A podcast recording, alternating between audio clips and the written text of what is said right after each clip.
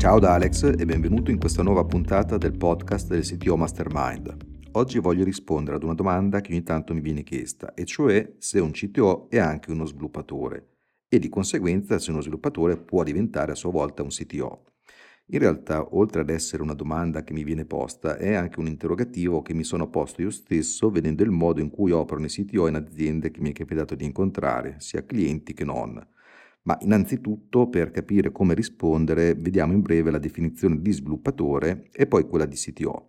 Uno sviluppatore è una persona che ha le competenze tecniche per trasformare delle specifiche, come ad esempio dei requisiti software o delle user stories, in software, così come di partire da dei grafici o da wireframe e di conseguenza tirarne fuori delle applicazioni funzionanti. Uno sviluppatore può conoscere uno o più linguaggi di programmazione e chiaramente deve saper usare tutta una serie di strumenti come l'ambiente di sviluppo, compilatori, Docker e così via. Un CTO, sigla che sta per Chief Technology Officer, invece può anche non essere il migliore degli sviluppatori oppure dei tecnici, ma combina la comprensione e la conoscenza di un'ampia gamma di tecnologie oltre all'esperienza nella costruzione di un prodotto digitale e nella gestione poi di un team di sviluppo.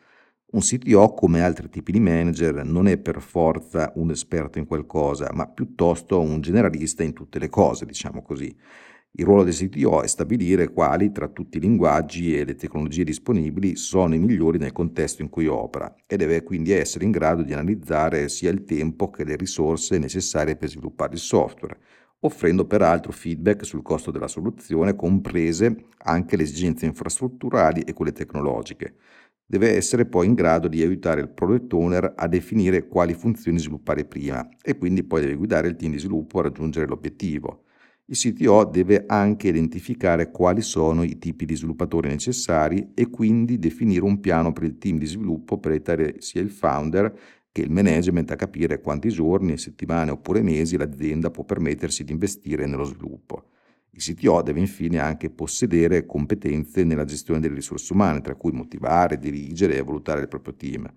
Dopo aver esaminato queste due definizioni è quindi chiaro che un genio della programmazione potrebbe essere anche una schiappa come CTO, oppure che uno sviluppatore mediocre potrebbe essere in realtà un CTO in grado di generare milioni di euro per la propria azienda, grazie poi alle scelte che è in grado di prendere. Con questo non voglio però dire che uno sviluppatore non possa imparare a diventare un CTO. Chiaramente, come ci vogliono 5 o 10 anni circa per diventare un ottimo sviluppatore, Ce ne vogliono poi altrettanti per diventare un sito buono o eccellente. Parliamo quindi di un percorso di carriera di circa 15, circa 20 anni, che richiede un cambio di mentalità sicuramente importante, perché bisogna infatti spostarsi dallo scrivere codice al creare e comunicare valore, cosa questa che potrebbe non essere semplice e immediata. Diciamo che in ogni caso l'importante è capire come pensano le persone, come creare valore, come comunicarlo e poi come gestire le persone.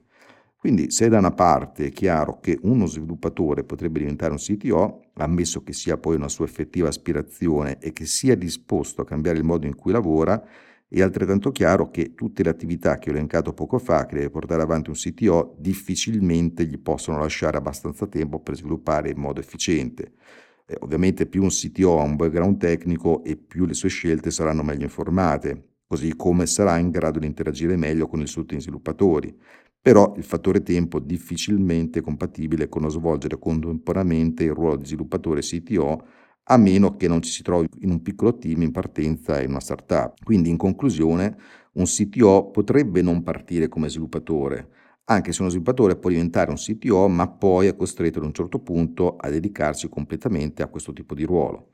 Fammi sapere come la pensi su questo argomento e magari raccontami la tua esperienza in merito e puoi scrivere sul gruppo Facebook del podcast che puoi trovare cercando CTO Mastermind su Facebook. Ciao e alla prossima puntata del podcast.